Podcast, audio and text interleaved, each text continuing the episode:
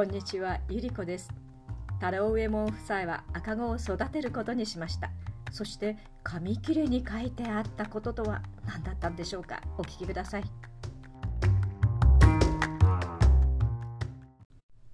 なんだべえと言ってその紙切れを亭主の太郎右衛門に渡しました。太郎右衛門はそれを拾ってみるとその紙切れに下のような文字がひらがなで書いてありました。ゆえありて男の子をすつ情け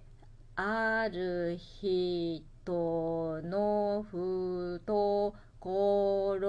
によく育て呼ばぬうちに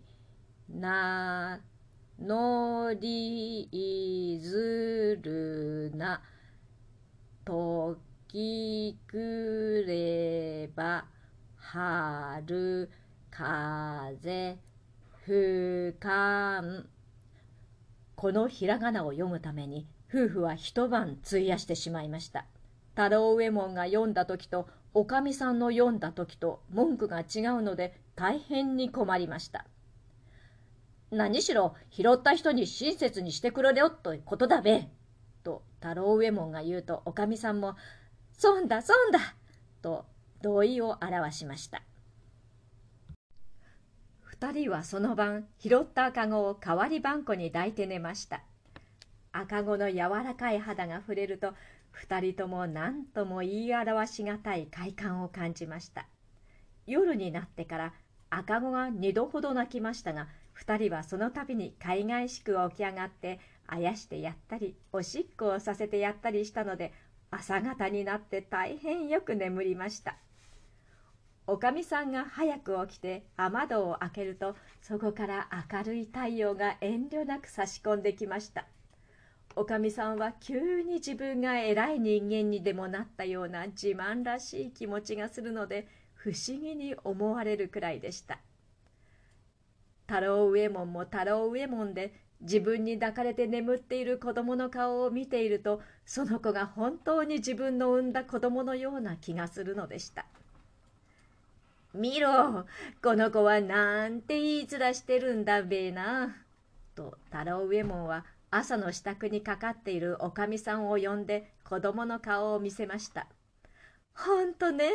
いいつらっこだこと、こんな子供ね、百姓させられびいか。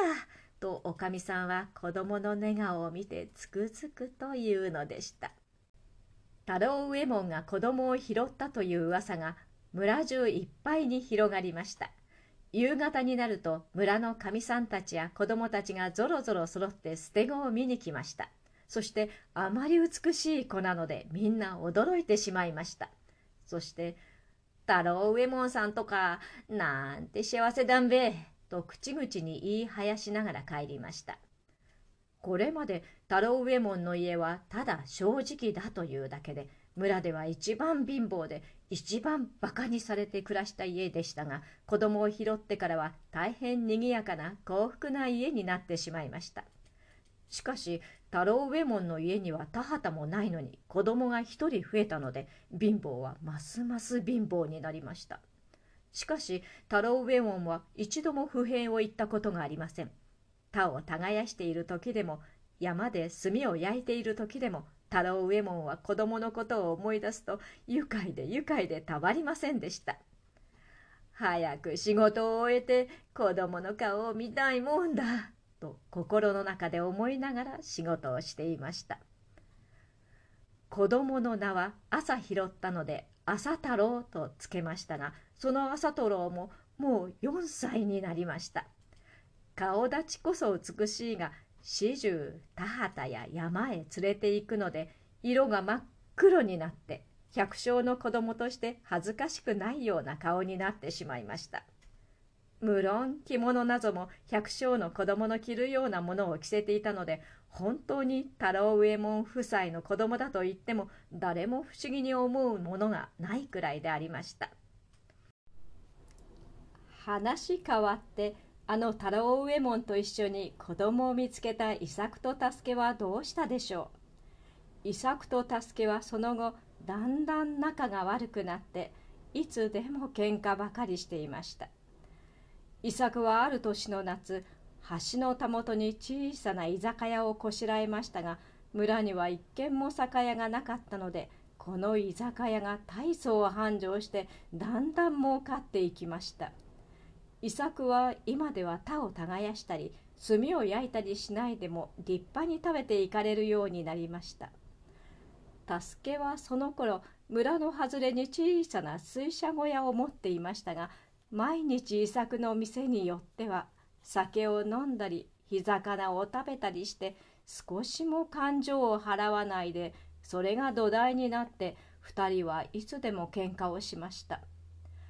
2人は喧嘩をしたかと思うと仲直りをし仲直りをしたかと思うとまた喧嘩をしました。村の人たちにはどうしてあんなに仲の良かった伊作と助けがこんな喧嘩をするようになったのか誰も知りませんでした。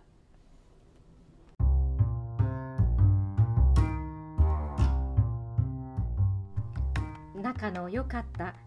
伊作と助けがなぜ喧嘩をするのか今まで聞いてくださった方は知っていらっしゃいますよねそして今後朝太郎がどうなるのかちょっと興味ありませんか？ではまた失礼します。